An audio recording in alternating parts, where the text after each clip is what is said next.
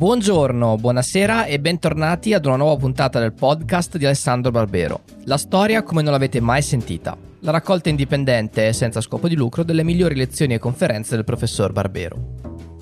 Oggi ascoltiamo la storia di due uomini, Cavour e Garibaldi, diversissimi ma che seppero mettere da parte tutto e concentrarsi su un grande obiettivo comune, l'unità d'Italia. Questa conferenza è stata registrata nel marzo 2011 presso il Polo Cittativa per l'Astigiano e l'Albese a Cisterna d'Asti. Buon ascolto! Voi mi scuserete, ma io ho l'abitudine di parlare senza microfono. Io ho come l'impressione che mi sentiate lo stesso, anche se non lo uso. Ecco. Eh, vorrei anche dire che c'è ancora qualche sedia avanzata, per cui chi sta in piedi farebbe secondo me benissimo a venire a sedersi qua anziché restare in piedi. Eh, questa sera dunque parliamo di Cavour e di Garibaldi. E tu hai detto, sapete tutti che sono due personaggi diversissimi, contrapposti, con una visione del mondo completamente diversa, potevi aggiungere che si detestavano a vicenda. Ecco, quel sapete tutti, magari qui stasera è vero, ma non è sempre stato così vero, eh? Perché poi sta di fatto che noi usciamo nelle vie delle nostre città e troviamo via Garibaldi che fa angolo con piazza Cavour di solito e troviamo il monumento di Garibaldi che guarda in faccia il monumento di Cavour e per tanto tempo non si è sottolineato troppo il fatto che loro rappresentavano due idee diverse del risorgimento, due idee diverse dell'Italia. Che il risorgimento abbia due anime è una vecchia storia, però diciamolo ancora, perché per entrare nel discorso bisogna ridirlo comunque. Anche perché oggi mi sembra che ci sia una grandissima confusione nel nostro paese.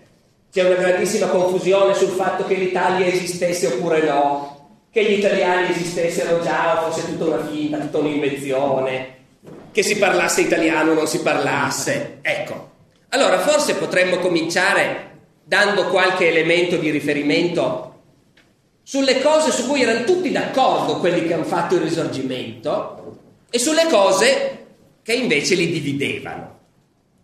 Io credo che quando uno studia un po' l'Italia della prima metà dell'Ottocento, vede subito che erano tutti d'accordo su un certo numero di cose. E però vi devo subito fare una premessa, tutti chi? E vabbè, certo, tutti quelli che sapevano leggere e scrivere, che leggevano il giornale, che si occupavano di politica, che si preoccupavano del governo, che si preoccupavano di libertà o non libertà. È chiaro che c'era una parte di popolazione che queste cose le sentiva solo dire e magari le orecchiava e magari non le sapeva. Però è anche vero che c'era un'opinione pubblica forte, che non erano solo i ricchi, gli intellettuali, gli studenti, erano anche gli operai, gli artigiani, i parroci, cioè c'era un'opinione pubblica ampia, non erano tutti, però quell'opinione pubblica lì, su alcune cose, negli anni del risorgimento, erano tutti d'accordo. E quali erano queste cose?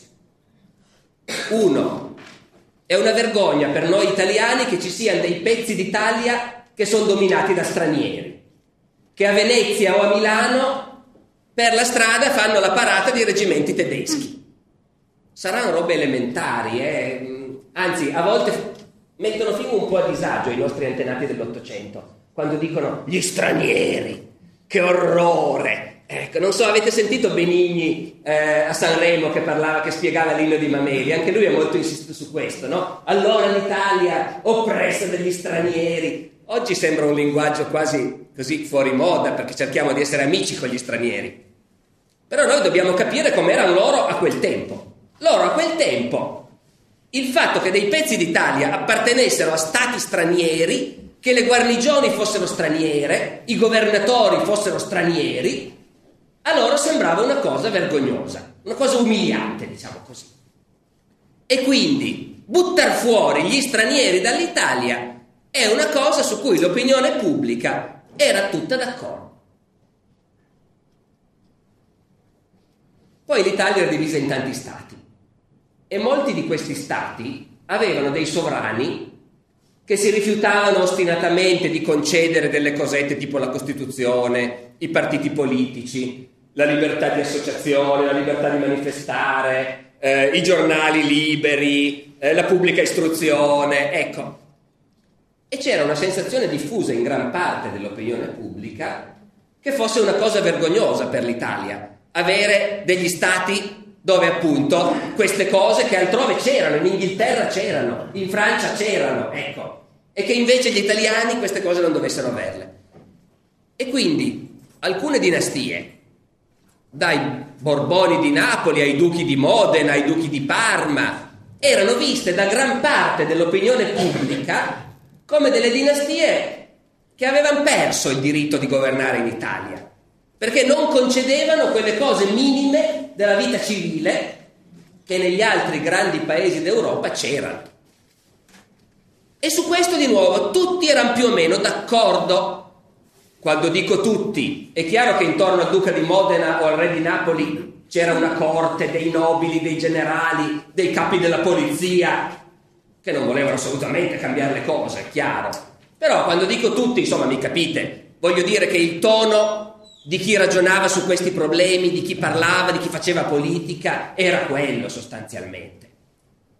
Fin lì dunque tutti d'accordo. E sogno poi, come dire, che sembrava lontanissimo. Buttate fuori gli stranieri, buttate giù le dinastie impresentabili. E chi ci mettiamo al posto? E magari al posto dei Borboni un cugino dei Savoia, si potrebbe trovare un ramo cadetto dei Savoia che prende il regno di Napoli. Ecco, al di là di questo, poi c'era l'idea Certo che sarebbe bello se l'Italia fosse un paese unito. Perché? Ma perché noi italiani andiamo all'estero e ci guardano come degli scalzacani. Sei un suddito del Regno di Sardegna, sei un suddito del, del, del Papa, sei un suddito del Lombardo-Veneto, a sua volta provincia dell'impero austriaco. C'era fortissima la sensazione che in giro per il mondo i cittadini dei grandi paesi, l'Inghilterra, di nuovo appunto la Francia, gli Stati Uniti cominciavano anche a esserci. Ecco. Quelli lì in giro per il mondo erano rispettati, contavano. Di nuovo, uno dice oggi è così importante essere rispettati nel mondo, contare, magari farsi le colonie in... Non lo so, magari oggi non saremmo così d'accordo, però loro lo sentivano molto fortemente questa cosa. Noi italiani non contiamo niente nel mondo, e non contiamo niente perché siamo tanti staterelli divisi e molti anche impresentabili politicamente.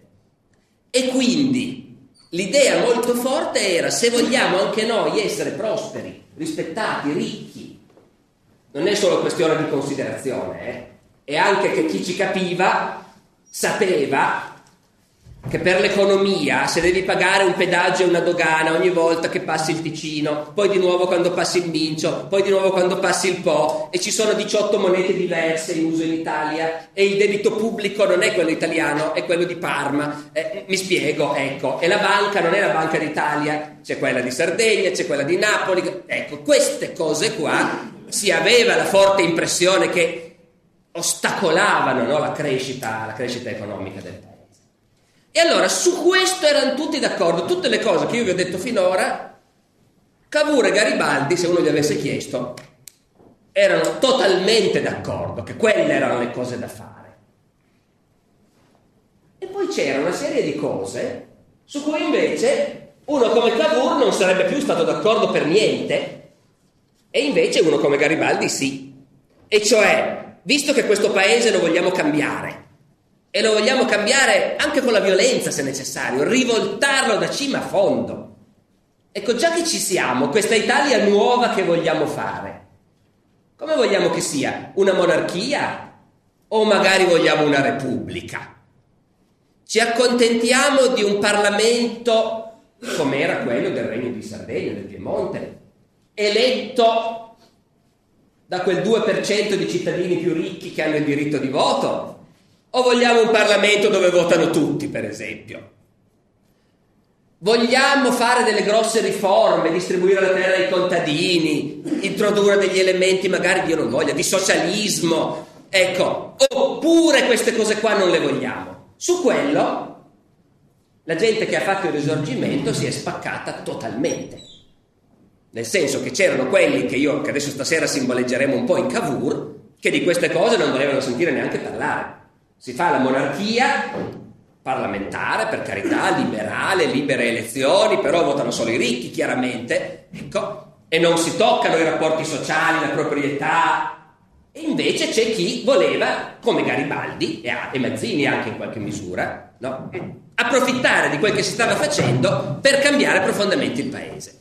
Ecco, questa era solo una premessa, ma era per dire che Cavour e Garibaldi non sono solo due persone, due leader, ma sono anche un po', come dire, simboleggiano un po' queste due anime del risorgimento.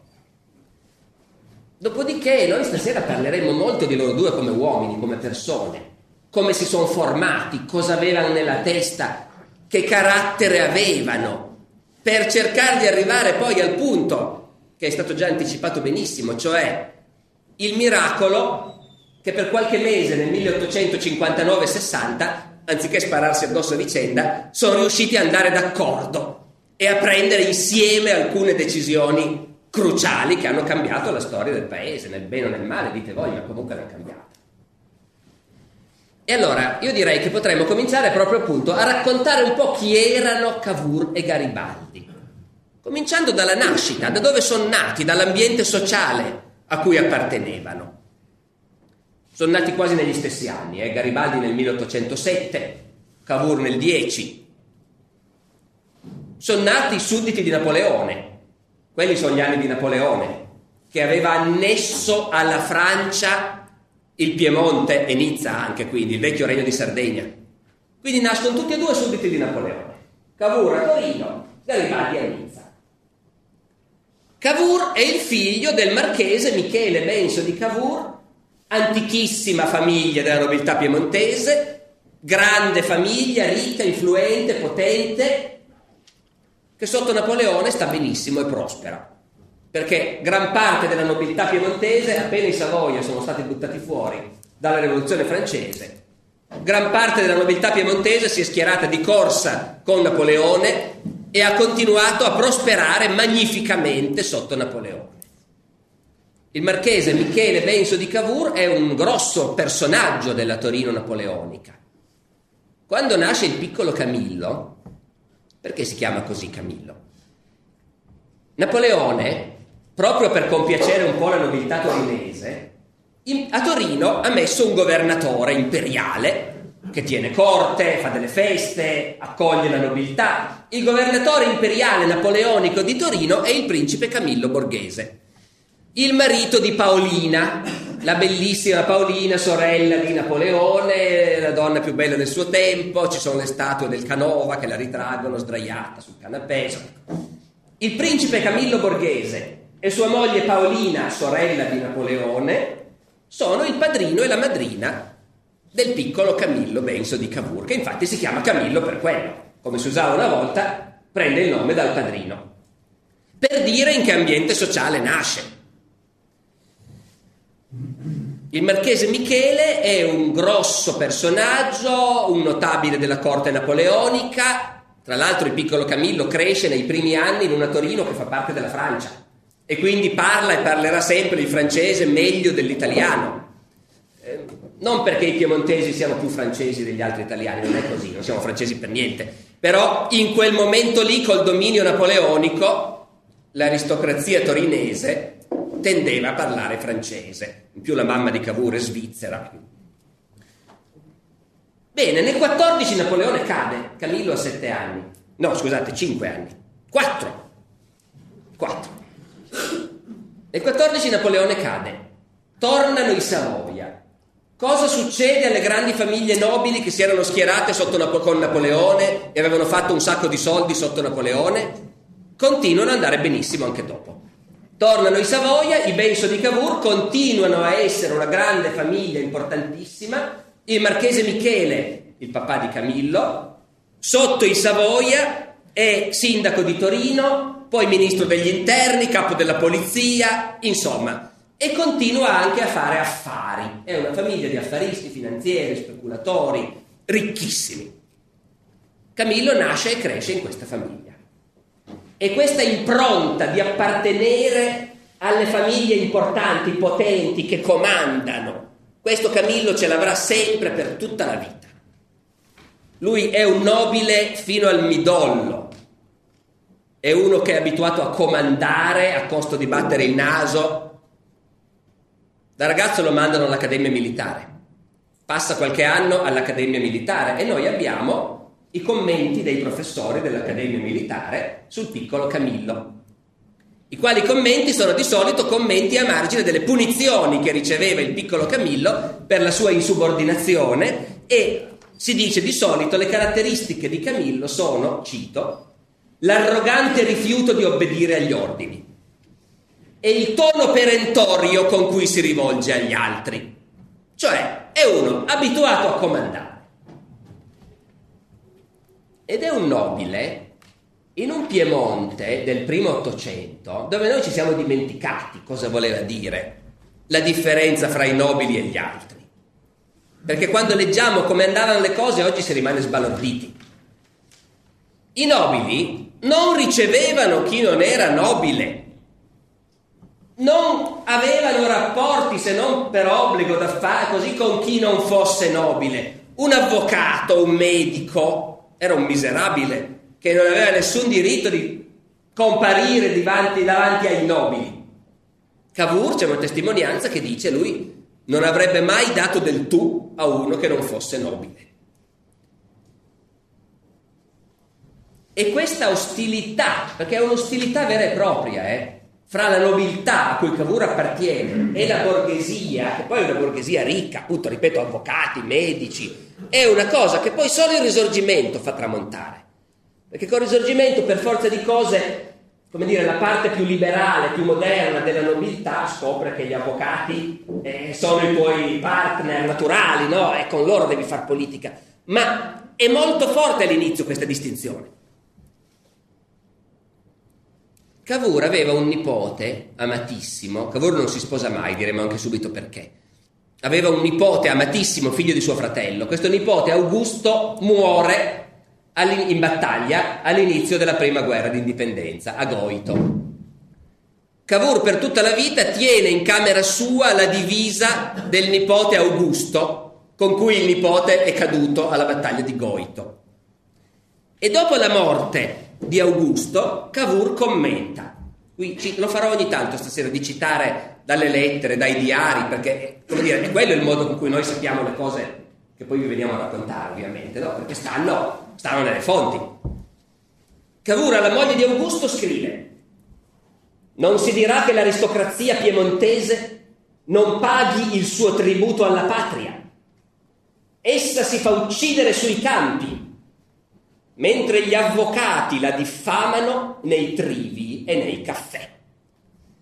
Quindi i nobili da una parte, la borghesia dall'altra, Rispetto a questo mondo dove nasce Cavour, chi è Garibaldi? Garibaldi che è nato a Nizza tre anni prima, è figlio di un marinaio, ligure, Nizza è una città di confine, mezza, mezza ligure, scusatemi, e mezza provenzale. Garibaldi è ligure assolutamente, il papà è di Genova, la mamma è di Loano, sono marinai, gente che naviga sui bastimenti a vela di quell'epoca e Garibaldi quello è e quello fa. A 17 anni si imbarca per la prima volta e per una decina d'anni fa il marinaio. È uno in gamba, studia, prende il brevetto di capitano di lungo corso, quindi è uno che dal basso ha fatto carriera e più avanti in vita sua sarà comandante o secondo di bastimenti che fanno anche traversate importanti. Nei primi anni fanno le traversate dall'Italia al Mar Nero, a Istanbul, ai porti russi del Mar Nero, più tardi comanderà bastimenti che fanno il viaggio dal Sud America alla Cina, per esempio. Ha fatto carriera, è capitano, però è un marinaio, è uno venuto su dal basso, che ha lavorato fin da ragazzo. Quando Garibaldi è famosissimo, celeberrimo, dopo l'impresa dei mille, eh, lui ha 60 anni ormai, è famoso in tutto il mondo, lo invitano in Inghilterra. Va in Inghilterra dove le folle lo accolgono in modo stupefacente, 500.000 persone in piazza che lo aspettano quando arriva a Londra e eh, numeri della, della, questura, non degli organizzatori. Eh, e la carrozza di Garibaldi che ci mette sei ore a andare dalla stazione alla casa dove è ospitato, talmente tanta folla c'è intorno, dopodiché lui a Londra va a pranzo dal primo ministro, va a cena dal ministro degli esteri e poi però va dagli operai, va nelle fabbriche, va dai sindacati, va nelle associazioni operaie, fa dei discorsi dove dice che lui, come dire, è solidale con i sindacati, con gli operai inglesi che stanno facendo grandi progressi, guadagnando molti diritti, e che lui è assolutamente solidale con queste lotte del proletariato, dice, e qui cito Garibaldi, il proletariato, la classe a cui ho l'onore di appartenere. Dunque, dal punto di vista della nascita, siamo proprio ai due opposti della scala sociale. Anche Cavour conosce il proletariato, però. Lo conosce perché gli interessa. Cavour è un economista, gli piace capire come funziona l'economia, come funziona la società, i salari, i prezzi. È una vocazione che ha fin da ragazzino. E in particolare a un certo punto a Cavour capita di mettersi proprio a studiare la condizione degli operai torinesi. Perché? Lui ha 24 anni. Succede questo, siamo nel 1834. Il risorgimento deve ancora cominciare, ci sono stati i moti del 21, ma insomma siamo ancora ben lontani dal 48, d'accordo? È un mondo ancora tutto tranquillo, in apparenza, reazionario, parlamenti non se ne parla, elezioni non se ne parla. Il governo inglese, vi devo raccontare questo pezzettino di storia per capire cosa succede a Cavour. Il governo inglese decide di varare una grande legge sui poveri dove i poveri vuol dire anche gli operai, i disoccupati, il problema dei salari, il problema dell'assistenza sociale. Per fare tutto questo, il governo inglese cerca informazioni negli altri paesi d'Europa per sapere come funzionano lì questi problemi. L'ambasciatore inglese a Torino riceve l'ordine di raccogliere informazioni sulla condizione degli operai in Piemonte. Va dal sindaco a chiedergli dove può trovare queste informazioni. Il sindaco chi è? Il marchese Michele di Cavour, il quale gli dice, boh, questa roba qua non lo sa nessuno, c'è mio figlio che si interessa di questi problemi. E Camillo a 24 anni riceve l'incarico dal governo inglese di fare un piccolo studio sulla situazione degli operai in Piemonte in modo da servire come informazioni per il governo inglese per la sua nuova legge. E Cavour scrive un libro in francese sull'argomento in cui fa una serie di osservazioni estremamente precise. Lui studia la vita degli operai, ha un questionario a cui rispondere e scopre che gli operai guadagnano così poco che solo se tutto va bene campano. Appena succede un guaio, una disgrazia, una malattia, un periodo di disoccupazione, gli operai sono ridotti in miseria. E gli inglesi gli chiedono ma possono risparmiare? E Cavour risponde quanto a risparmiare mi pare assolutamente impossibile. Bene, lo fa per studio. Lui poi la sera torna a Palazzo Cavour. Però queste cose una volta che le ha imparate gli restano. Quando sarà al governo Cavour, negli anni 50 dell'Ottocento, ci sono i primi scioperi degli operai biellesi. Biella è il primo grande polo industriale del Piemonte, il tessile biellese, ci sono i primi scioperi degli operai biellesi. E Cavour che è al governo, a chi vorrebbe mandare i soldati, risponde che invece bisogna aumentare i salari degli operai e migliorare le condizioni di lavoro, non perché lui sia buono e gli importi qualcosa, ma per motivi molto più solidi. Perché dice Cavour, bisogna migliorare la condizione degli operai per prevenire il socialismo. Perché c'è il socialismo che gira, c'è un certo Marx che fa certi ragionamenti e Cavour lo sa, se non l'ha letto ne ha sentito parlare, ne parla. Queste oscure teorie di questi cupi filosofi tedeschi. Però intanto questi cupi filosofi tedeschi appunto sono gente pericolosa e questa gente pericolosa però non si può combattere mandando i soldati nelle fabbriche si deve combattere, dice Cavour, migliorando le condizioni del proletariato. Cito, se no è inevitabile la guerra sociale. Quando dico due anime del risorgimento, una liberale conservatrice ma non reazionaria, liberale ma progressista, e una invece decisamente invece più, diremmo oggi, di sinistra. Bene, il figlio del marchese Michele, sindaco di Torino, capo della polizia e tutto quanto, è il figlio del marinaio ligure emigrato a Nizza, che si imbarca adolescente e comincia a viaggiare su questi bastimenti. Tutte e due, a un certo punto, si accorgono, come dire, che il loro il ruolo in cui sono nati gli sta stretto e che vogliono fare qualcos'altro, vogliono fare qualcosa di più. Tutti e due in realtà a un certo punto si ribellano contro la situazione in cui si trovano. Cavour perché si ribella? Che è nato in una delle famiglie più ricche del Piemonte, c'ha tutti i vantaggi. Il problema è che Cavour non è il primogenito. E nelle famiglie nobili piemontesi, ancora a quell'epoca, essere il primogenito oppure no fa tutta la differenza del mondo.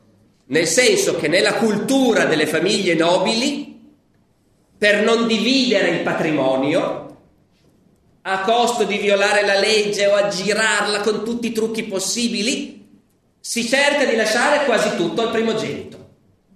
E se tu non sei il primogenito, fai l'ufficiale, fai il prete, oppure ti arrangi, la famiglia non ti fa morire di fame, però comunque non sei tu quello che comanda in casa. Cavour è il secondogenito. E questa è una cosa che i familiari si accorgono fin dall'inizio che gli pesa tantissimo. Noi anche qui abbiamo le lettere dei suoi familiari. La zia Vittoria, che lui ama tantissimo, questa zia. L'idea di essere cadetto continua a ossessionarlo. Non la può accettare. Sarà il tormento della sua vita. Cavour da giovane litiga col padre furiosamente, per carità tutti i figli litigano coi padri, però nel caso di Cavour questo suo sentirsi in qualche modo il brutto ratroccolo escluso dalla primogenitura, dalla successione, certamente conta. Litigi memorabili col padre, il quale padre a un certo punto gli scrive dicendo qui o cambi, altrimenti ti mando a morire di fame in America. Dove lo cacci il figlio ribelle? Vattene via, vai in America. C'è già l'emigrazione in America, è già cominciata, è già quella la terra promessa, no? Sei tanto bravo, vai, vai. Ecco.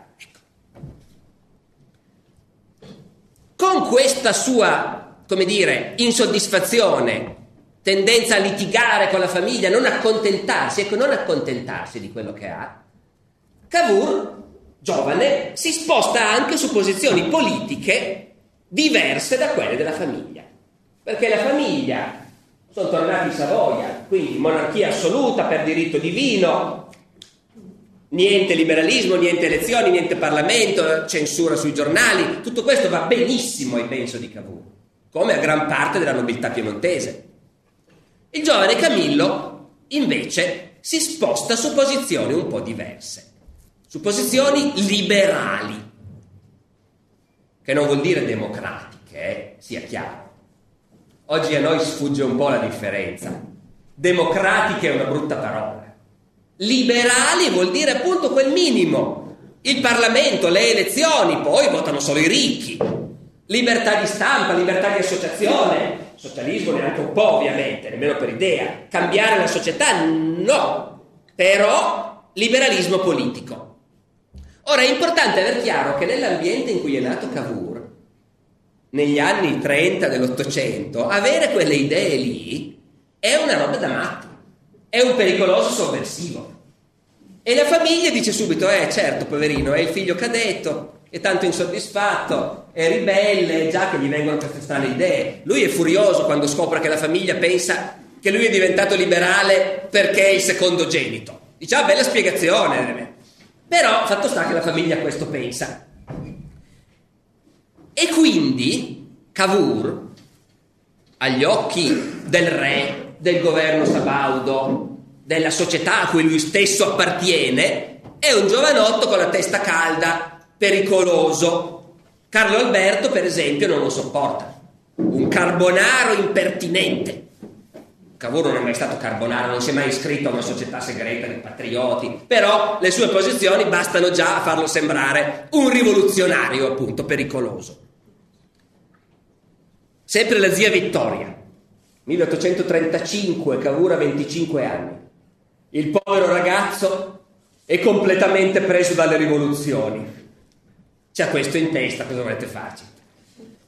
Più seriamente, a 20 anni è già schedato dalla polizia austriaca, perché è un pericoloso sovversivo. Quando per affari il babbo lo manda a Milano, e voi sapete cosa vuol dire andare a Milano prima dell'unità d'Italia? Vuol dire che vai al ministero, alla polizia, ti fai fare il passaporto, lo fai timbrare, vai all'ambasciata austriaca, lo fai timbrare, poi prendi la carrozza, arrivi al Ticino, ti fermano, devi spiegare alla guarnigione tedesca lì chi sei e perché, ti timbrano il passaporto, vai a Milano, a Milano devi andare alla polizia, fanno ritimbrare, ecco questo vuol dire andare da Torino a Milano. Eh, quando arriva a Milano Cavour scopre che è schedato dalla polizia, perché sarà pure il figlio del marchese Michele, ma lui personalmente è noto come una testa calda. Naturalmente c'è modo e modo di essere una testa calda. Cavour è una testa calda perché se uno è un nobile di grandissima famiglia e vive in un grande palazzo a Torino basta poco per dare un po' fastidio. Garibaldi, il suo quasi coetaneo. Anche Garibaldi era una testa calda negli stessi anni, schedato dalla polizia. In modo magari un pochino diverso, Garibaldi per anni ha fatto il marinaio e non aveva altri grilli per la testa, almeno questo è quello che dice lui nelle sue memorie. Ogni tanto gli capita qualche guaio, viene arrestato. Garibaldi è stato arrestato, le ho contate nove volte in vita sua, in mezzo mondo. Eh, la prima volta è stato arrestato, è riuscito a farsi arrestare dalla polizia russa in una città del Mar Nero, a Taganrog, ehm, per schiamazzi notturni. Ma appunto era un giovane marinaio e vabbè. Durante uno di questi suoi viaggi per mare, Garibaldi incontra un gruppo di persone che comincia a raccontargli delle cose che gli fanno un'impressione enorme. Durante uno dei suoi viaggi verso Istanbul, eh, a bordo del bastimento c'è un gruppo di francesi che appartengono al movimento dei San Simoniani.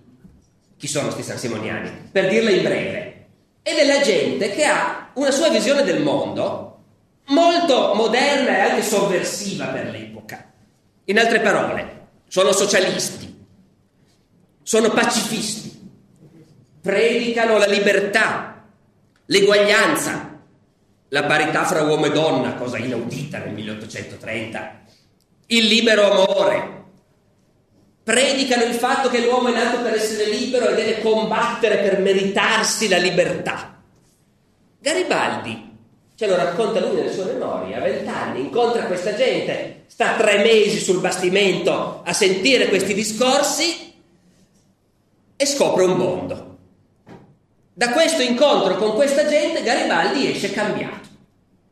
Esce con l'idea anche lui è un ribelle per natura, insomma, gli, ci voleva qualcosa che lo mettesse in movimento. Lo mette in movimento questa cosa, che la libertà è lì e bisogna conquistarla, però la libertà non te la regalano. I re, i tiranni, il papa non te la regalano, la devi prendere. E Garibaldi si convince. Cito ancora, qui è Garibaldi che parla. Lui dice, sì, bisogna combattere, bisogna combattere per la libertà. Ora, anche i soldati combattono, ma il soldato combatte per il suo paese, vabbè, è rispettabile, ma non è niente di speciale. Ma l'uomo il quale, facendosi cosmopolita, cioè abitante del mondo, adotta l'umanità per patria e va ad offrire la spada ed il sangue a ogni popolo che lotta contro la tirannia, è più di un soldato, è un eroe. Questo è il linguaggio dell'Ottocento, naturalmente. È un linguaggio che magari a noi può suonare anche così, un po' enfatico, un po' retorico.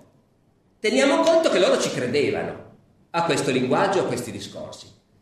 Perlomeno Garibaldi ci crede di sicuro. Garibaldi a partire da quel momento si è messo molto chiaramente in testa che lui vuole essere quell'eroe, quello che è pronto a combattere dovunque ci sia da sguainare la sciabola e lottare per la libertà. E ripeto, ci può anche sembrare molto ingenuo, anche allora c'erano molti che lo trovavano ingenuo, uno scocciatore, uno che si faceva facilmente abbindolare, che credeva a tutto, che si faceva dei sogni, però poi sta di fatto che lui, come dire, eh, ci è riuscito, cioè lui è stato davvero quell'eroe famoso in tutto il mondo perché combatteva dappertutto per la libertà. Come si comincia a combattere per la libertà? Qui, in patria, nel regno di Sardegna, dove i Savoia, come tutti gli altri sovrani italiani, in quel momento, governano opprimendo, senza nessuna libertà, nessuna forma di... Ci sono le prime società segrete, ci sono i mazziniani che cospirano, che sperano di far insorgere il popolo contro i Savoia.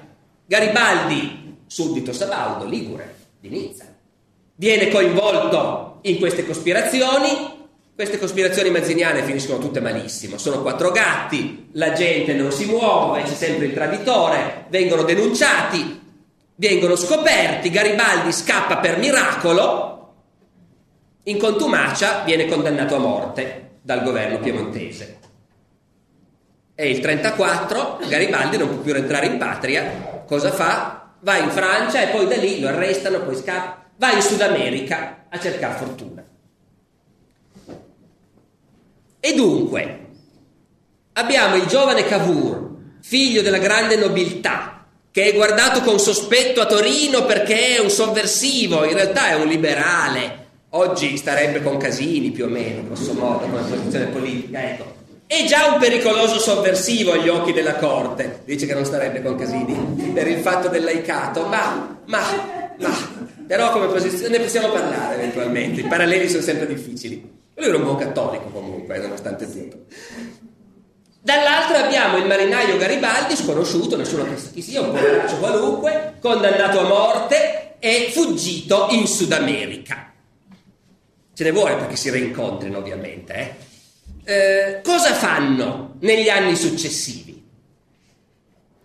Cavour ha un'idea ben chiara. Lui è il cadetto, il secondogenito, non ha un patrimonio se lo vuole fare vuole diventare ricco, vuole diventare molto ricco, vuole diventare l'uomo più ricco del regno e siccome è molto bravo ci riesce. Molto giovane comincia a speculare, si fa prestare dei soldi, specula, corre rischi. Cavour correrà grandissimi rischi anche da politico. Ha imparato a correrli da giovane speculando in borsa. Ben inteso, è un figlio di papà che in caso disperato un tetto sulla testa ce l'ha. Eh, nel 40, Cavour ha 30 anni, è a Parigi, ha speculato in borsa, ha perso una somma colossale, 45.000 franchi. Eh, cosa fa? Scrive al papà, ovviamente. Scrive al papà dicendo devo questi 45.000 franchi, bisogna pagare o farsi saltare le cervella. Questa cosa del tirarsi un colpo in testa vedrete che tornerà, torna più volte nella corrispondenza di Cavour, che sembra così per benino a guardarlo così tranquillo, pacifico. Ecco, in realtà eh, non è l'ultima volta che minaccia di spararsi un colpo in testa. Quella volta il papà paga e quindi si ripiana il debito. Sta di fatto che lì era giovane, poi impara. Rapidamente Cavour, anche grazie al fatto che appunto è uno che ci capisce, è un economista, ha studiato, sa come funziona l'economia, diventa in realtà uno dei massimi finanzieri, banchieri e industriali del Piemonte. Compra, vende, investe, specula, la famiglia gli fa gestire le grandi tenute risicole nel Vercellese e lui le gestisce innovando, comprando macchinari, sperimentando innovazioni agricole, fa un sacco di soldi, fa un sacco di soldi per la famiglia e un sacco di soldi per sé. Alla lunga è diventato davvero uno degli uomini d'affari più famosi e più ricchi del Piemonte, oltre che uno degli economisti più conosciuti, se non il più conosciuto forse in Piemonte. Intanto Garibaldi cosa fa? Garibaldi all'inizio cerca di campare in Sud America e anche altrove. Garibaldi in vita sua ha fatto i mestieri più diversi e eh, già solo a raccontare i mestieri che ha fatto Garibaldi prima di diventare famoso e poi anche dopo, nei momenti brutti, ecco, ti si apre un mondo. Per dire, ha fatto il commerciante all'ingrosso di spaghetti in Brasile. ehm, ha fatto il precettore privato a Istanbul dove ha vissuto per un paio d'anni a Istanbul, capitale dell'impero turco, eh, facendo il precettore privato a casa di una ricca vedova italiana che aveva dei figli e voleva un maestro italiano. Ha fatto l'insegnante di matematica a Montevideo, in Uruguay. Ha fatto l'operaio in una fabbrica di candele a New York. Lì il padrone era Meucci, quello che ha inventato il telefono, che era anche lui emigrato a New York. Ha fatto più volte il marinaio, il comandante o il secondo, le navi mercantili e così via. In questi suoi anni da emigrante condannato a morte, oltretutto all'estero, Garibaldi è sempre stato sostenuto, e questo vale la pena di ricordarlo, dalla rete delle organizzazioni degli emigrati italiani all'estero, che erano già molto numerosi, erano organizzati ed erano gli emigrati italiani. Perfino a Costantinopoli, a Istanbul, quando Garibaldi arriva lì intorno al 30, ci trova il circolo degli operai italiani, i quali lo accolgono e gli trovano il lavoro presso la vedova. Ecco, io devo dire che queste cose non le sapevo, quando me ne sono reso conto mi hanno colpito, perché, come dire, oggi magari con tutte le cose che ci sentiamo dire, ci aspetteremmo che ci fosse il circolo dei piemontesi, il circolo dei veneti, il circolo dei siciliani, invece neanche per idea. C'era il circolo degli italiani, all'estero te ne accorgevi subito, che comunque...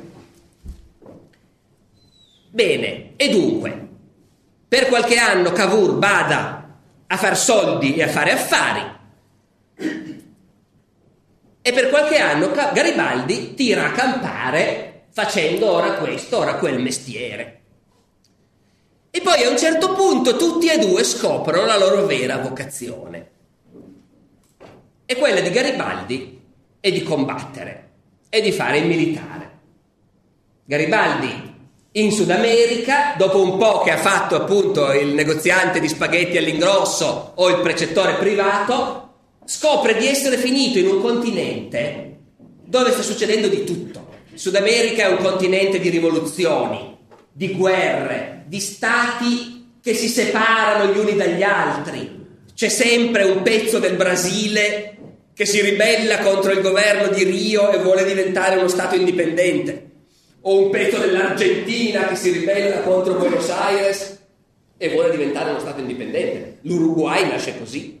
L'Uruguay all'inizio è una provincia argentina e poi fa una guerra di liberazione per ottenere l'indipendenza. Garibaldi, sempre ricordandosi quelle cose che gli erano venute in mente quando ha conosciuto i San Simoniani, come bello combattere per la libertà, e poi evidentemente è un giovanotto a cui prudono le mani comunque e ha voglia di darsi da fare, Garibaldi si butta a capofitto in queste guerre di liberazione e si scopre che è molto bravo. È molto bravo a organizzare, a reclutare volontari, a organizzare reparti volontari. Dove recluta? Fra gli italiani, fra gli emigrati italiani, pieno. In Uruguay, in Argentina, in Brasile, è già pieno già allora li recluta, li arma, compra le armi, si fa finanziare, li veste. C'è la famosa vicenda in cui trova uno stock di camicie rosse dei macellai vendute sotto prezzo e così li veste di rosso, che peraltro già allora vuol dire qualcosa. Già allora i re e i principi quando vedono il rosso non sono così contenti. E dopodiché appunto li arma e combatte per la libertà, li mette a disposizione di quei governi che combattono per liberare il loro paese dall'oppressione. Qualcuno dall'esterno dice: Ma questo Garibaldi è un gran rompiscatole, è un ingenuo. L'oppressione gliel'hanno raccontato, non è mica vero. Arrivano ambasciatori inglesi che dicono l'Uruguay, la liberazione dell'Uruguay, c'è solo Garibaldi che ci crede. In realtà è tutto un gioco di interessi. Per cui comincia già una cosa che accompagnerà poi sempre Garibaldi anche in seguito, cioè l'accusa di essere appunto un ingenuo, uno che ci crede un po' troppo facilmente. Però sono anche assolutamente tutti d'accordo, anche gli avversari, che ci crede davvero. È uno onestissimo, non prende un soldo, è sempre in prima linea che rischia la pelle perché vuole essere l'eroe che combatte per la libertà. C'è un discorso fantastico di un ambasciatore inglese che è andato appunto in Argentina e tornato a casa e dice gli uruguayani sono una banda di delinquenti. L'unica persona rispettabile e che merita tutta la nostra ammirazione è Garibaldi. Peccato che sta con quelli lì perché si è sbagliato.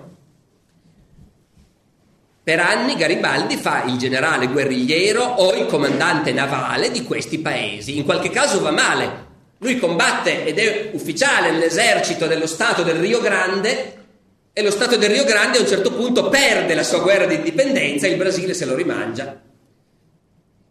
Combatte per l'Uruguay e invece lì, come sapete, va bene, l'Uruguay vince, diventa uno Stato indipendente. E se voi andate a Montevideo, capitale dell'Uruguay, nel porto vecchio di Montevideo c'è la statua di Garibaldi, comandante della marina uruguayana perché per anni lui ha comandato la marina uruguayana. Mentre Garibaldi fa tutto questo, Cavour fa soldi e comincia a pensare di buttarsi in politica. Comincia a pensare di buttarsi in politica perché in Italia si capisce che stanno maturando delle cose, sono gli anni 40, si avvicina il 48 e Cavour è ben chiaro cosa vorrebbe lui e cosa non vuole. Lui vuole delle riforme, vuole che le cose cambino, vuole delle riforme in senso liberale. Non gli sta bene il sistema delle monarchie reazionarie del tutto prive di libertà. Vede anche che c'è uno spettro che si aggira per l'Europa, la usa lui questa espressione, qualcuno l'avrà già sentita perché nel 48 esce il manifesto del Partito Comunista, Marx e Engels lo cominciano proprio così, uno spettro si aggira per l'Europa. Ecco, sarà un caso, è un caso, ma Cavour in una lettera del 48 dice la cosa che fa più paura oggi è lo spettro del comunismo usa la stessa identica parola che usano Marx e Engels nel manifesto, tanto per dire che ci capiva del mondo in cui viveva Cavour. Dunque Cavour è convinto che bisogna buttarsi in politica perché ci sono due pericoli. C'è il pericolo che vincano i reazionari, che non cambi niente, e c'è il pericolo che invece scoppi la rivoluzione. E lui non vuole né una cosa né l'altra. Scrive nel 48, quando scoppia il 48. È necessario, indispensabile, di costituire un partito liberale conservatore. Perché ci saranno gli estremisti da una parte e dall'altra e non bisogna lasciare spazio agli estremisti, né a destra né a sinistra.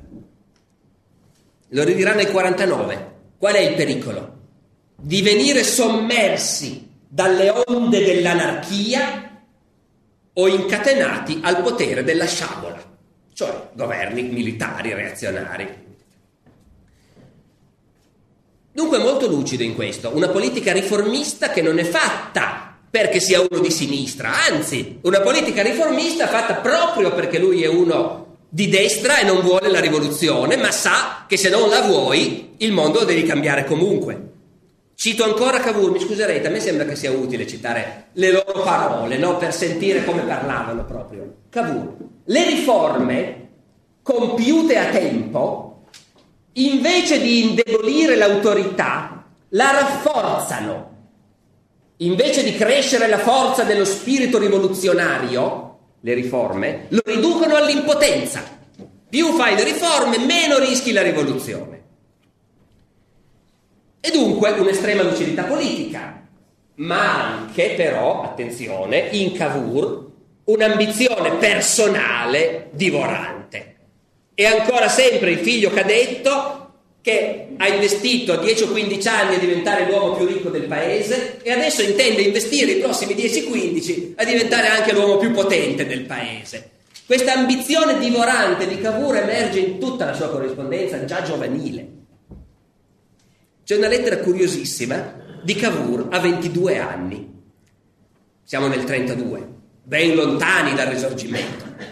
A 22 anni Cavour scrive alla marchesa di Barolo dicendo Sapete come si fa a volte a vent'anni quando dici sì, quando avevo 15 anni ero giovane e ingenuo e invece adesso ti senti di essere diventato più maturo, no? A 22 anni Cavour scrive alla Marchesa di Barolo e dice sì, io da ragazzo ero pieno di illusioni, ero pieno di sogni.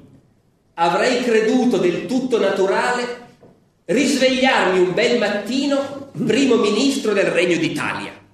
Il Regno d'Italia non c'è ancora naturalmente, no? È, è, ben di là da venire. E lui a vent'anni ne parla come di una cosa che scemo come era pensava quando ne aveva 15. Ecco. Per dire che questa idea, insomma, dell'Italia e delle opportunità politiche che ci sono nella costruzione dell'Italia, ce l'aveva chiara in testa. Si butta in politica nel 48 Prima era difficile. Che politica fai prima del 48? Non c'è lo statuto, non c'è il Parlamento, non ci sono i partiti, non ci sono le elezioni, non ci sono i giornali. Non puoi far politica se non a corte. Nei, ecco, d'accordo? Nel 48 invece Carlo Alberto concede lo statuto, di colpo scoppia la vita politica. E Cavour, che è un uomo pieno di soldi e che si vuole buttare in politica, come dire, le televisioni non c'erano, se no avrebbe ovviamente comprato una televisione. Fa la cosa che si avvicina di più, fonda un giornale. Nel 48 nascono in Piemonte innumerevoli giornali, Cavour fonda un giornale, i soldi li ha, lo paga lui, è il direttore, ci scrive lui, si presenta al pubblico, presenta la sua posizione e la sua candidatura. Si va alle elezioni, non viene eletto. Lettera di Cavour dopo la bocciatura alle elezioni. Oh dura sorte! Solo tra i giornalisti mi trovo escluso dalla Camera. Giornalisti è un neologismo, è una parola appena inventata, però vuol dire appunto i direttori di giornale, quelli che fanno politica con i giornali. Dopo aver lavorato nel campo della politica, altrettanto, se non di più, di qualunque mio collega giornalista, sono il solo rigettato dal paese. Non è mai stato uno che prende bene le sconfitte, Cavour. Eh? Ricordate il fatto di spararsi un colpo in testa, ecco, ne riparleremo. Eh, per fortuna c'è un'elezione suppletiva e viene eletto. È il 48, dal 48 al 61 quando muore, Cavour sarà sempre in Parlamento. Gli basta? Non gli basta affatto. Essere in Parlamento è solo l'inizio, lui vuole andare al governo. Si aspetta di essere chiamato al Ministero delle Finanze perché è l'economista più famoso del paese. Nel 49 la prima guerra di indipendenza è stata fatta, è andata malissimo, abbiamo perso nel 48 a Custozza, abbiamo riperso nel 49 a Novara, Carlo Alberto ha abdicato, c'è Vittorio Emanuele II, il governo viene dato a Massimo D'Azeglio, Massimo D'Azeglio forma il governo, Cavour non viene chiamato, si ritira in campagna. Lui ha queste grandi tenute di campagna dell'Ercellese, Leri in particolare, che è veramente casa sua. Si ritira a Leri e scrive agli amici: Me ne sono andato qui, dove avrò. Qui mi scuserete, ci sono dei bambini, vabbè, ma sono le parole di Cavour. Dove avrò la consolazione di vivere come se quella puttana d'Italia non esistesse. L'Italia ovviamente, qui siamo nel Regno di Sardegna, ma tutti sanno ormai che si sta facendo il risorgimento, che la, dire, la prospettiva è l'Italia, però lui, lui vuole esserci ovviamente, vuole esserci e vuole comandare, se non lo vogliono peggio per l'Italia evidentemente. Per fortuna, un po' di tempo dopo D'Azeglio lo chiama al governo. Eh, c'è bisogno di uno così, D'Azeglio è tutto contento. È un autentico gallo da combattimento, dice D'Azeglio parlando di Cavour. Specialità che ci mancava. Quindi abbiamo preso un ministro. Il re Vittorio, che finora non ho menzionato e non c'è spazio per parlare di tutto e di tutti, sto già parlando fin troppo, quindi... Il re Vittorio, che ci capiva abbastanza degli uomini, non è così contento che hanno chiamato Cavour al governo. Quando D'Azeglio e i ministri vanno tutti contenti dal re Vittorio per dirgli che hanno chiamato Cavour, Vittorio gli dice in piemontese, ma io traduco, ma come? Non vedono loro signori che quell'uomo lì glielo metterà nel frac a tutti quanti. Effettivamente cosa succede? Che Cavour comincia subito a lavorare per buttare giù da Zeglio e diventare primo ministro lui. Nel giro di un anno D'Azeglio, quando parla di Cavour nelle sue lettere, lo chiama soltanto l'empio rivale. Tempo un anno o due, D'Azeglio cade, Cavour è primo ministro. E Cavour continuerà sempre così, cioè Cavour è uno schiacciasassi. È un politico di una spaventosa efficienza e brutalità che schiaccia chiunque, che manovra il Parlamento come vuole, che domina la vita politica con estrema spregiudicatezza, in modo anche insomma, assai inquietante ogni tanto, e, e che sa molto bene quel che vuole e come ottenerlo. Nel frattempo Garibaldi cosa sta facendo? Garibaldi ha combattuto in Sud America, vinto, stravinto, nel 48 viene in Italia anche lui. Lo guardano molto male. Perché è un sovversivo condannato a morte, vabbè adesso sulla condanna a morte è una pietra sopra perché i Savoia hanno concesso lo statuto, si sono buttati dalla parte dei liberali, però comunque questo Garibaldi, quando torna dal Sud America con la camicia rossa, dicendo sono il generale Garibaldi, sono pronto a combattere anch'io nella prima guerra d'indipendenza, a Torino fanno tutti un passo indietro. Per quello che ne sanno a Torino, quello lì appunto è un pericoloso sovversivo, un guerrigliero, un capo rivoluzionario. C'erano stati anche episodi sgradevoli in passato. Ne racconto uno, facciamo un piccolo passo indietro, anni 30, quando Garibaldi era in Brasile e navigava trasportando appunto casse di spaghetti. Eh, aveva affittato due imbarcazioni che aveva chiamato Mazzini e Giovane Europa e su cui inalberava il tricolore. Ora, il tricolore negli anni 30 dell'Ottocento non era la bandiera di nessuno, era la bandiera dei rivoluzionari, era la bandiera che era stata inalberata nei moti del 21. A Torino Venire a sapere che c'è un esule condannato a morte dei nostri, il nostro suddito, che sta laggiù in Brasile e va in giro col tricolore sulle sue barche, gli fa venire i capelli ritti. L'ambasciatore piemontese a Rio de Janeiro, Conte Borgofranco, scrive a Torino dicendo che se vogliono lui questo scandalo sa come farlo cessare. Dice il conte Borgofranco, ambasciatore piemontese a, Torino, a, a Rio de Janeiro, scrivendo al ministero a Torino. Ci sono queste imbarcazioni di questo Garibaldi con questa bandiera tricolore scandalosa, è una vergogna. Io profitterei della buona disposizione di due capitani della nostra marina mercantile, discretamente armati, che si sono offerti di seguirle e di finirle. È una piccola libertà che ci si può prendere in America. Finisce così la lettera del conte Borgofranco. Poi da Torino non gli danno via libera e Garibaldi non viene affondato. Però questo è l'uomo che nel 48 torna a Torino dicendo sono pronto a mettermi a disposizione. E il bello è che torna a Torino, sbarca, è famoso nel mondo, ha dei seguaci, arriva subito la folla ad accoglierlo, volontari affluiscono da tutte le parti, gli offrono denaro, gli offrono armi. Lui arriva e comincia a fare dei discorsi alla folla dicendo, voi sapete che io sono repubblicano, voi sapete che a me i re non sono mai piaciuti, ma in questo momento l'unico che può fare l'Italia è il re, il re di Sardegna, e quindi io mi metto a disposizione del re. È una cosa, per uno che tutti accusano di essere un ingenuotto, di, di una lucidità invece straordinaria. Lui ha fatto due conti. Senza il Piemonte, l'esercito piemontese non si fa niente. E quindi lui è disposto a dire una croce sopra il mio socialismo, il mio essere repubblicano, quello vedremo in futuro magari, ma per adesso io sono pronto a servire il re Carlo Alberto. Il re Carlo Alberto è costernato. Gli arriva questo, deve pure riceverlo a palazzo, poi scrive al ministro della guerra, sì, è arrivato questo sedicente generale. Io credo che uno così non possiamo proprio farcene niente. Dice, non si potrebbe dargli un sussidio per levarcelo dai piedi. Eh, siccome le cose però vanno maluccio, Garibaldi è sempre lì che insiste, si continua a discutere di prenderlo effettivamente. La moglie di Vittorio Emanuele II, principe ereditario ancora in quel momento, la povera Maria Adelaide, Dico povera perché essere la moglie di Vittorio Emanuele II non era uno scherzo.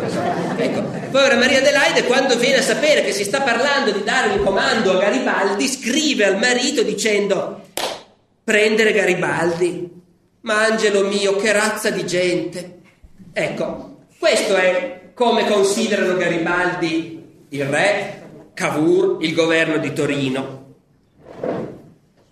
Dopodiché cosa succede? Succede che la guerra va a finire malissimo, Garibaldi torna per un po' in America, poi si stufa, ha messo da parte quattro soldi, si compra Caprera, l'isoletta, la fattoria, si ritira a Caprera a fare il contadino. Nel frattempo, siamo negli anni 50, dopo la prima guerra d'indipendenza, nel frattempo Garibaldi è celeberrimo nel mondo, in un modo che noi non ci immaginiamo neanche, perché queste sue imprese sudamericane, già prima no, che venisse qua a fare l'impresa dei mille, eccetera, queste sue imprese sudamericane l'hanno reso celeberrimo già da un pezzo. Tanto per dire, la prima biografia di Garibaldi, la prima vita di Garibaldi quindi, viene pubblicata a Torino nel 1850. Mancano dieci anni all'impresa dei mille, è già uscita la vita di Garibaldi.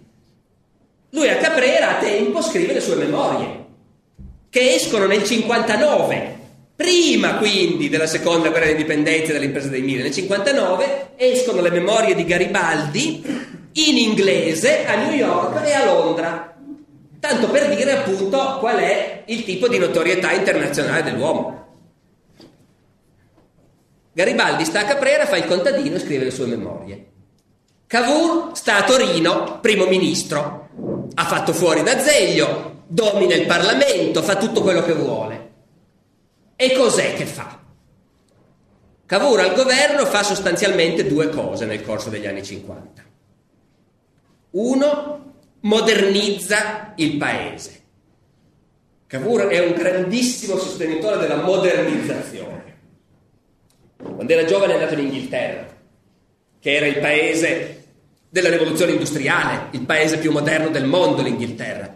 Cavour è andato in Inghilterra e ha fatto questa esperienza epocale, è andato in treno da Liverpool a Manchester, 50 km in un'ora e mezza, quando prima ci volevano tre giorni. Torna a casa che gli è cambiato il mondo. Bisogna modernizzare. È l'epoca giusta, ben inteso, eh? Quegli anni lì, i decenni centrali dell'Ottocento, sono quelli in cui in tutta Europa si diffonde la rivoluzione industriale. Sono i decenni in cui l'Europa cresce come oggi cresce la Cina, a volte il 10% all'anno. No, in un decennio, in vent'anni l'Europa diventa più moderna. Sono gli anni in cui arrivano appunto il treno, il telegrafo, il gas, tutto. Però ci sono governi che decidono di aiutare questo sviluppo e altri governi che invece sono un po' spaventati e non hanno tanta voglia di spendere per sostenere questo sviluppo. Cavour al governo spende. Ferrovie, strade, porti, scuole, riforme di tutti i tipi, francobolli. Le lezioni universitarie non più in latino ma in italiano, erano in latino, pensate, fino al 1850. Eh, canali, il canale Cavour, trafori, cominciano il traforo del Freius. Eh, telegrafo, gas e così via, banche, borsa, casse di risparmio, iniziativa privata sostenuta però da fortissimi investimenti statali. Scuole, scuole professionali, scuole tecniche, scuole per gli operai, sistema metrico decimale, insomma tutta una serie di cose che modernizzano drammaticamente il paese. In dieci anni il PIL raddoppia e raddoppiano o triplicano tutti gli indicatori, le esportazioni, le importazioni, gli ingressi nel porto di Genova. È un decennio pazzesco di crescita, che costa un sacco di soldi naturalmente. Il governo spende, il governo spende, per spendere tassa. A quell'epoca in genere i governi tassavano poco, il regime fiscale a cui siamo abituati noi avrebbe fatto morire all'istante qualunque ricco dell'Ottocento. Cavour però comincia a tassare, tassa di più, viene anche preso in giro, circolano le canzonette contro il conte Cavour che ogni cosa che fai devi pagare e tra un po' anche per morire dovrai pagare la carta bollata prima e fatto sta che non basta, quindi il governo si indebita. Cavour morendo lascerà un enorme debito pubblico che sarà uno dei problemi dell'Italia unita. E però al tempo stesso lascia un Piemonte che è diventato in dieci anni enormemente più moderno di quanto non fosse prima. Mentre altre parti d'Italia, e specialmente il sud borbonico, in quei dieci anni lì, che sono quelli cruciali, non prendono insomma questo treno della modernizzazione, rimangono molto più indietro come sviluppo. Poi sentiremo cosa vi dirà Pino Aprile su questo, quando verrà qui. E questa è una cosa che fa Cavour tassare, spendere, investire, modernizzare. L'altra cosa che fa è preparare la prossima guerra. Una l'abbiamo persa, 48-49 l'abbiamo persa. L'agenda però è sempre quella, buttare fuori gli austriaci e poi vedremo il resto. Ma prima di tutto buttare fuori gli austriaci. Quindi un'altra guerra. È qui che Cavour diventa il politico più famoso d'Europa, per qualche anno lo è perché tutti vedono benissimo questa capacità di manovrare molto lucidamente, senza paraocchi, senza pregiudizi, per far succedere qualcosa. Lui cosa vuole far succedere? Vuole far succedere una nuova guerra, ma questa nuova guerra deve venire in modo tale che noi siamo più forti di prima, non possiamo farla da soli. E quindi si tratta di ottenere un qualche alleato grosso che ci garantisca che ci aiuta. E c'è tutto il lungo negoziato con la Francia di Napoleone III, oltre che con l'Inghilterra, le due più grandi potenze d'Europa. L'Inghilterra è lontana, si tratta di ottenere che, insomma, che ci guardi con simpatia e che non venga a disturbare. La Francia è vicina.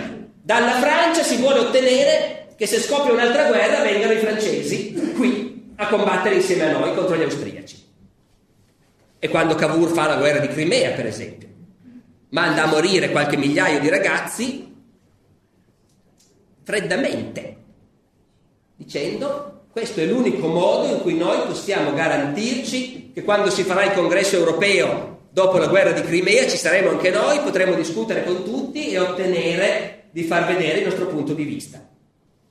Negozia con Napoleone III, in un modo o nell'altro arriva a convincere Napoleone III che effettivamente alla Francia conviene dare una botta all'Austria. E quindi conviene che il Regno di Sardegna si impadronisca dell'Italia del Nord. Si parla solo di quella per adesso, l'Italia del Nord. Il trattato è che se scoppia la guerra con l'Austria, anzi se l'Austria attacca, Napoleone III verrà in nostro aiuto. Poi c'è qualche mese drammatico tra il 1858 e il 59, quando sembra che Napoleone III cambi idea. Napoleone III comincia a dire: Ma no, la guerra perché facciamo un congresso in cui ci riuniamo tutti insieme con gli austriaci, da amici discutiamo. Cavour ormai ha giocato tutta la sua reputazione su questa guerra. Un congresso per lui sarebbe la fine politicamente. Quando arriva l'ambasciatore francese e lo sveglia in piena notte dicendo guarda che mi scrivono da Parigi che l'imperatore ha deciso di fare il congresso, Cavour salta su sul letto e dice testualmente ora non mi resta altro da fare che spararmi un colpo di pistola e farmi saltare la testa. Ricomincia a negoziare e da perdere la testa, infatti scrive a un amico ehm, me la tengo con le mani perché non fugga la testa. Finalmente Napoleone III cede, accetta. Cavour scrive al ministro della guerra, prepara i cannoni e l'anno prossimo andremo in parata a Milano e forse anche a Venezia. Ancora un fastidio, pare che l'Inghilterra non sia più così d'accordo questo punto Cavour dice pazienza, anche senza l'Inghilterra lo facciamo lo stesso. Cito testualmente, tanto per vedere quell'ometto compassato che tipo poteva essere. Non ci sarà Inghilterra che possa impedirci di andare a bruciare Vienna. Noi metteremo il fuoco all'Europa. E dunque la guerra scoppia.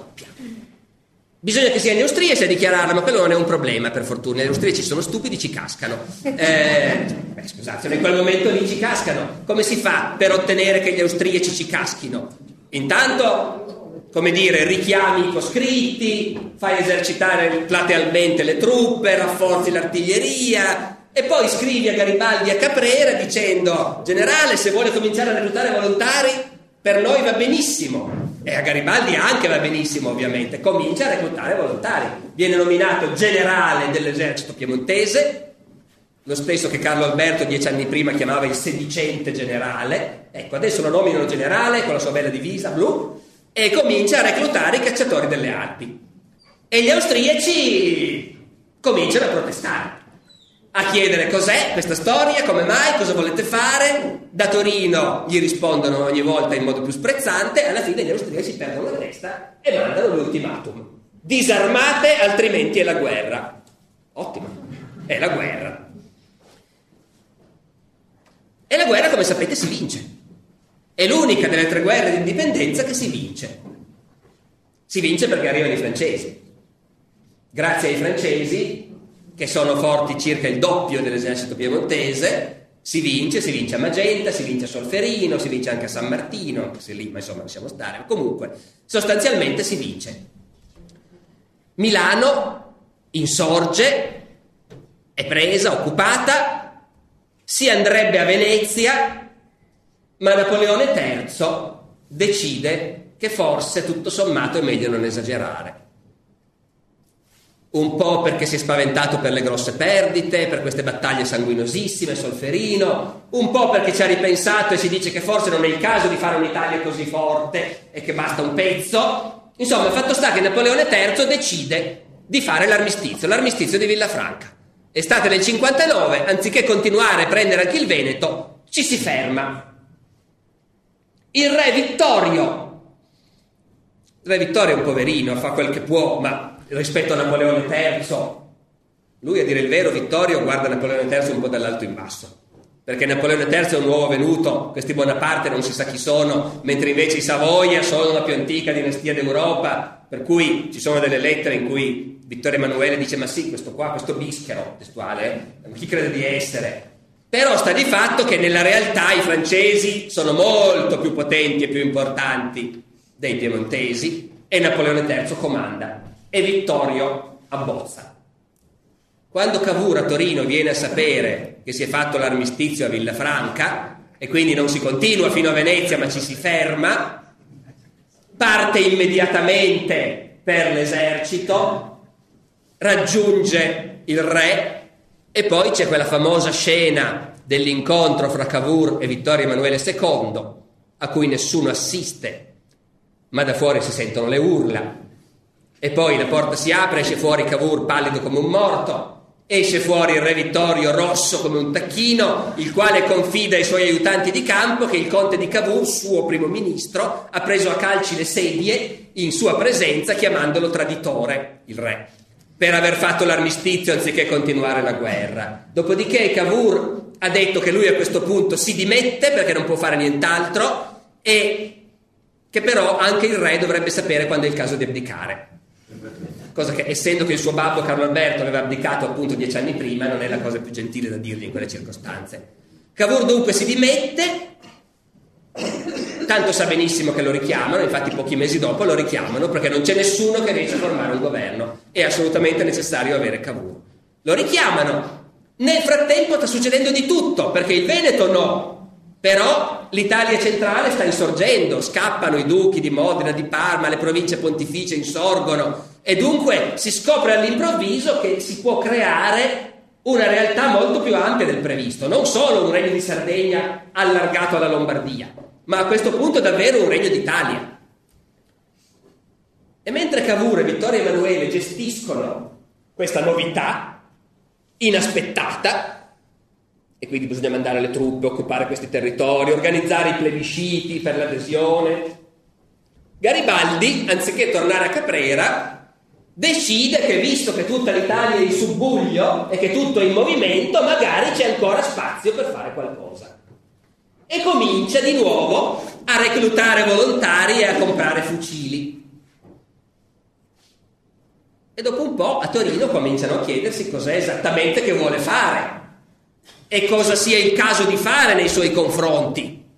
Capite? Questo sta reclutando truppe sul territorio dello Stato.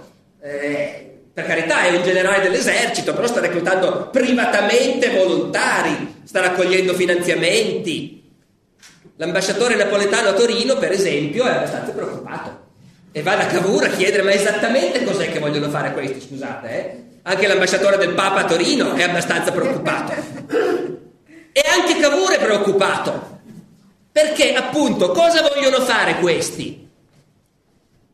Poi viene la notizia che la Sicilia è insorta, perché in Sicilia da sempre c'è una fortissima opposizione contro Napoli, e allora diventa abbastanza chiaro che Garibaldi vuole andare lì. E a Torino il governo deve decidere cosa diavolo fare. E quelli sono i momenti in cui veramente il risorgimento diventa una cosa quasi miracolosa, perché è quasi un miracolo che le cose siano poi andate come sono andate. Perché il governo del re Cavour poteva benissimo dire basta, fermiamoli, arrestiamoli tutti, è troppo pericoloso. Questi sbarcano a Napoli, in Sicilia, a Napoli. Cosa dice l'Europa? Ci sono le lettere di Cavour in quelle settimane, in cui si vede benissimo che Cavour non sa cosa sia meglio fare. Dice, ma cosa faranno i francesi? Interverranno? Ma io spero di no. L'Inghilterra cosa dirà? Ma probabilmente non dirà niente. E noi cosa facciamo? Eh, assecondarlo apertamente non si può. Arrestarli tutti neanche. Che figura ci facciamo davanti all'opinione pubblica nazionale e internazionale? Quindi, dice Cavour, beh, diciamogli che siano prudenti, che non si facciano troppo vedere, proibiamo ufficialmente di aiutarli e stiamo un po' a vedere cosa succede. E Cavour sta lì a vedere, questi si armano e poi partono. E Cavour deve decidere cosa fare. C'è una squadra da guerra piemontese che incrocia nel Tirreno, che potrebbe benissimo fermarli. E l'ambasciatore napoletano è lì naturalmente al ministero, che dice ma insomma li fermate? Ecco, e Cavour scrive in questi giorni una lettera estremamente istruttiva dove dice io lo so che mi gioco la reputazione, lo so che mi gioco la popolarità, lo so che lasciamo andare avanti questi, chissà cosa succede, magari è un disastro, ma fermarli non posso perché l'Italia in questo momento è tutta con loro e ancor più l'Europa è tutta con loro. Garibaldi è l'uomo più famoso e popolare del mondo, stanno tutti lì con lui e se noi lo fermiamo è finita. Ci facciamo una figura che mai più potremo avere credibilità nel mondo.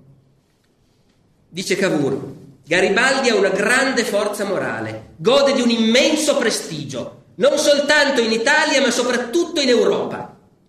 Se domani venissi in lotta con Garibaldi, l'opinione pubblica europea sarebbe contro di me e l'opinione pubblica avrebbe ragione, perché Garibaldi ha reso all'Italia i più grandi servigi che un uomo potesse renderle. Ha dato agli italiani fiducia in se stessi. Ha dimostrato all'Europa che gli italiani sapevano battersi e morire sui campi di battaglia per riconquistare una patria. Morale, li lasciamo partire. E per salvare la faccia ordiniamo all'ammiraglio persano che incrocia nel Tirreno di arrestarli se per caso toccano terra in uno dei nostri porti. E comunque l'ordine lo mandiamo domani. L'ordine parte il giorno dopo che i garibaldini sono già salpati, di conseguenza i garibaldini arrivano a Marsala. Non è detto che se arrivassero, potevano anche fermare le navi napoletane. Invece arrivano quando arriva a Torino la notizia che Garibaldi è sbarcato a Marsala, il re Vittorio ne parla con l'ambasciatore francese, il quale ci racconta la cosa nel suo diario. Garibaldi è sbarcato a Marsala. Vittorio, Dio mio, sarebbe certo stata una grande disgrazia se gli incrociatori borbonici avessero catturato e impiccato il mio povero Garibaldi ma una sorte così triste sarebbe proprio andato a cercarsela da sé. Le cose si sarebbero molto semplificate a quel modo. Che bel monumento gli avremmo fatto. Dunque a Torino non si sa, si sta a vedere cosa succede. Se ne viene fuori qualcosa di buono ci buttiamo anche noi, se no ci teniamo fuori, vediamo. Quello che succede lo sapete tutti, Garibaldi sbarca a Marsala con mille uomini, pochi giorni dopo ne ha dieci volte tanti perché la Sicilia è tutta insorta e rapidamente Garibaldi si impadronisce della Sicilia. A questo punto cosa farà? Da Torino stanno a guardare, sbarcherà in Calabria, andrà avanti, andrà a Napoli, tutto sommato se anche va fino a Napoli, andrà a Roma e lì sono guai perché se va a Roma a buttare giù il Papa dal trono dello Stato pontificio, e lì l'Europa non è più con noi. L'Europa può anche essere d'accordo che si buttino giù i Borboni a Napoli, che sono odiati dappertutto come tiranni reazionari, ma il Papa è un'altra cosa. La Francia in particolare, Napoleone III, che ci ha appena aiutati l'anno scorso a sconfiggere gli austriaci, però Napoleone III è cattolico, governa con la maggioranza cattolica in Francia, protegge il Papa, se Garibaldi va a Roma non si sa cosa succede, non ci deve andare. A Torino si discute, cerchiamo di fermarlo prima che passi lo stretto che sbarchi in Calabria, oppure no. Anche lì non è facile capire che idee avessero, perché sta di fatto che da Torino scrivono a Garibaldi, il re Vittorio scrive a Garibaldi una lettera ufficiale, Garibaldi è dittatore della Sicilia, e il re Vittorio gli scrive ufficialmente dicendo generale, non andate avanti, fermatevi in Sicilia, mettiamo fine a questa guerra fra italiani. Poi insieme alla lettera ufficiale c'è una lettera privata del re che dice a Garibaldi, generale, riceverete una mia lettera che dice così e così. Voi mi risponderete, maestà, è impossibile ormai fermarsi, eh, tutta l'Italia lo vuole, io sono già andato, sono già partito, sono già sbarcato in Calabria. Fatto sta che Garibaldi, il quale è sbarcato a Marsala in divisa piemontese, non in camicia rossa, lui è in divisa da generale piemontese, e ha detto fin dall'inizio, io sono qua per Vittorio Emanuele, re d'Italia, sono qua per liberare il mezzogiorno e offrirlo a Vittorio Emanuele, re d'Italia, Garibaldi va avanti. Come sapete, arriva fulmineamente a Napoli, davanti a lui gran parte del mezzogiorno insorge quando Garibaldi arriva al Volturno a 50.000 uomini su 1.000 che ne aveva all'inizio e in gran parte sono insorti siciliani, calabresi. Eh, il regno borbonico si disfa da solo, Garibaldi arriva a Napoli in treno perché il sindaco di Napoli è andato a Salerno a invitarlo a venire a Napoli dove viene accolto trionfalmente dalla folla. Cosa succede poi? Succede che Garibaldi è dittatore dell'Italia meridionale e a Napoli comincia ad arrivare un sacco di gente che il re Vittorio e Cavour vedono come il fumo negli occhi. Cominciano ad arrivare mazziniani e quindi terroristi pericolosi agli occhi del governo di Torino, repubblicani, socialisti, comunisti, rossi, sovversivi, il peggio. A Torino sono seriamente preoccupati. Cosa succederà? Poi noi siamo responsabili, c'è un momento in cui a Torino seriamente il re e Cavour si chiedono se non sia il caso di mandare l'esercito a Napoli per arrestare Garibaldi e i garibaldini o buttarli a mare, come dicono loro. E qui la corrispondenza è molto esplicita. Cavour scrive al principe di Carignano: Il re ha deciso di marciare su Napoli alla testa del suo esercito per ridurre alla ragione Garibaldi e per gettare in mare quel nido di repubblicani rossi e di socialisti demagoghi che si è formato attorno a lui. Il re Vittorio è anche più esplicito come era nel suo carattere. Sterminare sino all'ultimo. La canaglia è canaglia fino alla fine. Dopodiché, come sapete, mentre a Torino si fanno questi bei discorsi, arrivano gli inviati di Garibaldi che dicono, maestà, accomodatevi, venite, il dittatore è pronto a consegnarvi il potere sul regno di Napoli. Il re parte, viene, arriva a Teano, si incontrano a Teano, stretta di mano e il re prende possesso del mezzogiorno e Garibaldi se ne va a Caprera. E dunque è andato tutto incredibilmente bene, mentre, voglio dire, non ci voleva niente perché succedesse qualcosa che cambiava le cose, incredibilmente bene per come volevano loro. Poi oggi lo sappiamo, si discute tantissimo se sia stato un bene, se sia stato un male, non ne parleremo stasera, ne parlerete con Pino Aprile, eh, non fatevi infinocchiare però da Pino Aprile, mi raccomando, perché Pino Aprile dice alcune cose giuste e molte cose sballate, ma non è questa la serata per parlarne. Eh, la cosa impressionante è che per una volta nella storia d'Italia gli italiani che comandavano sono riusciti ad andare oltre le loro reciproche faziosità e fare delle cose insieme. A leggere le testimonianze degli altri europei in quegli anni c'è da restare sbigottiti. I tedeschi, per esempio, que- che non sono ancora uniti in quel momento, faranno la loro unità dieci anni dopo i tedeschi. E in quegli anni lì i politici tedeschi, gli scrittori, gli intellettuali tedeschi parlano dell'Italia e dicono Certo che fortunati loro, avessimo noi un Cavour, invece abbiamo solo Bismarck, che all'inizio è considerato una nullità totale rispetto a Cavour. E poi dicono, eh, gli italiani, fossimo noi come gli italiani, che sono così pragmatici, che sono stati capaci di fare la loro unità senza farsi dividere dalle loro faziosità come facciamo noi tedeschi. Ecco, è un momento unico nella storia, devo dire, in cui gli italiani hanno dato questa impressione di andare tutti d'accordo, essere pratici, concreti, fare le cose senza litigare. Poi finisce presto, eh. Sono stati pochi mesi miracolosi. Già nel 61 succedono cose sgradevoli. Succede per esempio che Garibaldi è stato eletto al Parlamento, il primo Parlamento dell'Italia Unita, che si riunisce ancora a Torino, e Garibaldi arriva in Parlamento col poncio, non vogliono farlo entrare, figuratevi oggi andare in Parlamento col poncio, poi lo fanno entrare, ma ci sarà ancora qualcuno che protesta. Ancora Cialdini, il generale Cialdini, poi interverrà in Parlamento sgridando Garibaldi perché si è permesso di venire lì in un costume stranissimo. Ecco. In questa prima seduta del Parlamento Garibaldi prende la parola e il guaio è che nel frattempo è venuto a sapere che mentre lui a Napoli si preparava a consegnare Napoli al re, a Torino si discuteva se non fosse il caso di mandare l'esercito per buttare a mare i garibaldini. Lo è venuto a sapere e ci è rimasto malissimo. Per cui Garibaldi nel suo primo discorso in Parlamento attacca Cavour molto violentemente, dicendo che quello è un governo traditore, vigliacco, che era pronto a tradire, che preparava una guerra fratricida. Immaginate la bagarre, Cavour batte più sul tavolo, grida non è vero, esige la smentita, si picchiano, sospendono la seduta, insomma, il clima è tutt'altro che idillico.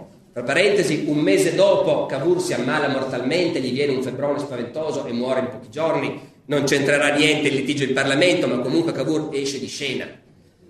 È uscito di scena Cavour, Garibaldi è un grande scocciatore che ha reso un grande servigio, però adesso lui e il suo poncio e le sue camicie rosse, tutto sommato, si togliessero dai piedi sarebbe molto meglio. C'è l'epilogo spiacevolissimo dell'Aspromonte. Con questo chiudiamo, anche perché è tardissimo, voi mi scuserete. Aspromonte solo nel 62, appena due anni dopo la spedizione dei mille. E comincia allo stesso modo identico. Garibaldi recluta volontari, compra armi. Per andare dove? Napoli è già presa, cosa manca? È Roma. E al governo non c'è più Cavour. C'è sempre il re Vittorio, c'è Rattazzi al governo. E a Torino si dicono che facciamo? Lo arrestiamo? Non si può, però forse. Certo che se prendesse Roma, ci ha già preso Napoli gratis, magari ci prende anche Roma. Proviamo a vedere cosa dice l'Europa, lasciamolo partire. C'è gente che diserta dall'esercito per unirsi a Garibaldi, come era successo anche due anni prima, e due anni prima erano stati poi accolti come eroi. Garibaldi sbarca con i volontari in Aspromonte e nel frattempo a Torino si sono accorti che la Francia questa non la lascia passare che la Francia non permetterà assolutamente che Garibaldi vada a Roma e siccome la Francia è grande e potente, noi siamo dei poveracci, non si può. E dunque bisogna fermarlo Garibaldi e mandano le truppe. E al comando delle truppe ci mettono Cialdini, quello stesso che l'anno prima aveva sgridato Garibaldi perché si permetteva di andare in Parlamento col poncio. E all'Aspromonte i soldati sparano. Cialdini riferisce di un duro combattimento di uno scontro lungo e disperato in cui ha prevalso sui sovversivi. In realtà all'Aspromonte ci sono in tutto 12 morti e 44 feriti. Dura 10 minuti. Garibaldi è ferito due volte, il che su 44 feriti in totale fa anche venire il sospetto che qualcuno avesse ordine di sparargli apposta. Viene arrestato. Quelli che vengono catturati, che avevano disertato dall'esercito per unirsi a Garibaldi, vengono fucilati sul posto. Le truppe vittoriose ricevono 76 medaglie al valore. E poi bisogna processare Garibaldi, che viene portato in fortezza. Certo è molto imbarazzante processare Garibaldi, però l'avrebbero forse quasi anche fatto. Per fortuna salta fuori che gli amici di Garibaldi sono in possesso di certe lettere del re Vittorio, il quale prima che Garibaldi partisse gli diceva in segreto, noi non possiamo appoggiarvi, però siamo con voi, Ecco, l'idea che vengano pubblicate queste lettere per il governo evidentemente è un po' troppo e quindi la cosa finisce all'italiana, amnistia e Garibaldi viene liberato e se ne va a Caprera. E quando poi morirà gli faranno i monumenti esattamente come quelli di Cavour. Vabbè, Garibaldi ogni tanto a cavallo, Cavour è sempre a piedi, però poi bene o male e qualche generazione verrà allevata con l'idea che questi due grandi uomini appunto hanno fatto il risorgimento. E il bello è che è vero. Questi due uomini straordinari, i due italiani fra i più amati e ammirati che ci siano mai stati nel mondo, hanno fatto, hanno realizzato delle cose che sembravano assolutamente irrealizzabili, al di là del fatto se oggi siamo d'accordo o no con quello che hanno fatto. E in questo senso è stato veramente un momento miracoloso perché appunto non si sminuisce affatto, secondo me, quello che è stato il risorgimento, anzi, secondo me non solo lo si capisce meglio, ma lo si apprezza anche di più. Se ci si rende conto che non era una bella epopea giovanile in cui erano tutti contenti e tutti d'accordo, ma invece è stato un momento di scontro, di conflitto, di divisioni violentissime, insomma, cosa che insomma noi italiani siamo abituati a... Insomma, a conoscere. Bene, io vi ringrazio, ho parlato tantissimo, mi fermo qui.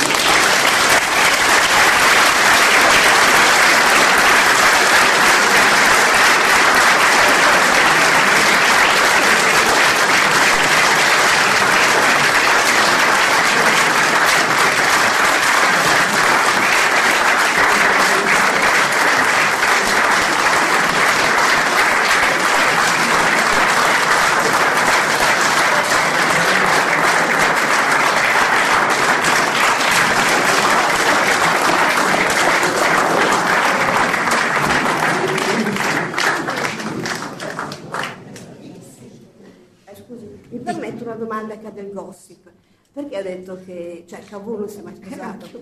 Ah, è tornato.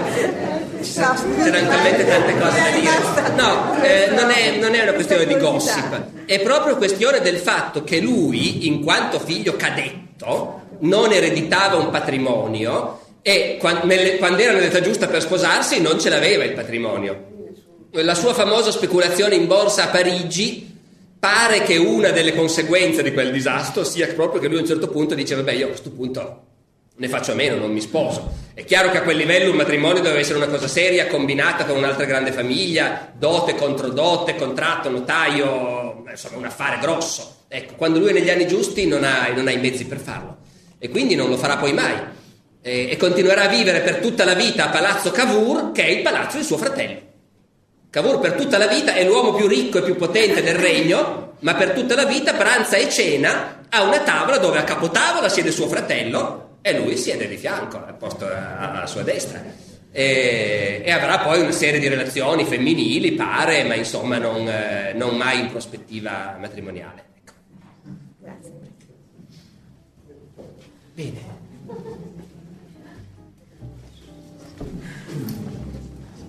sono ancora domande? Per me non è indispensabile. Eh.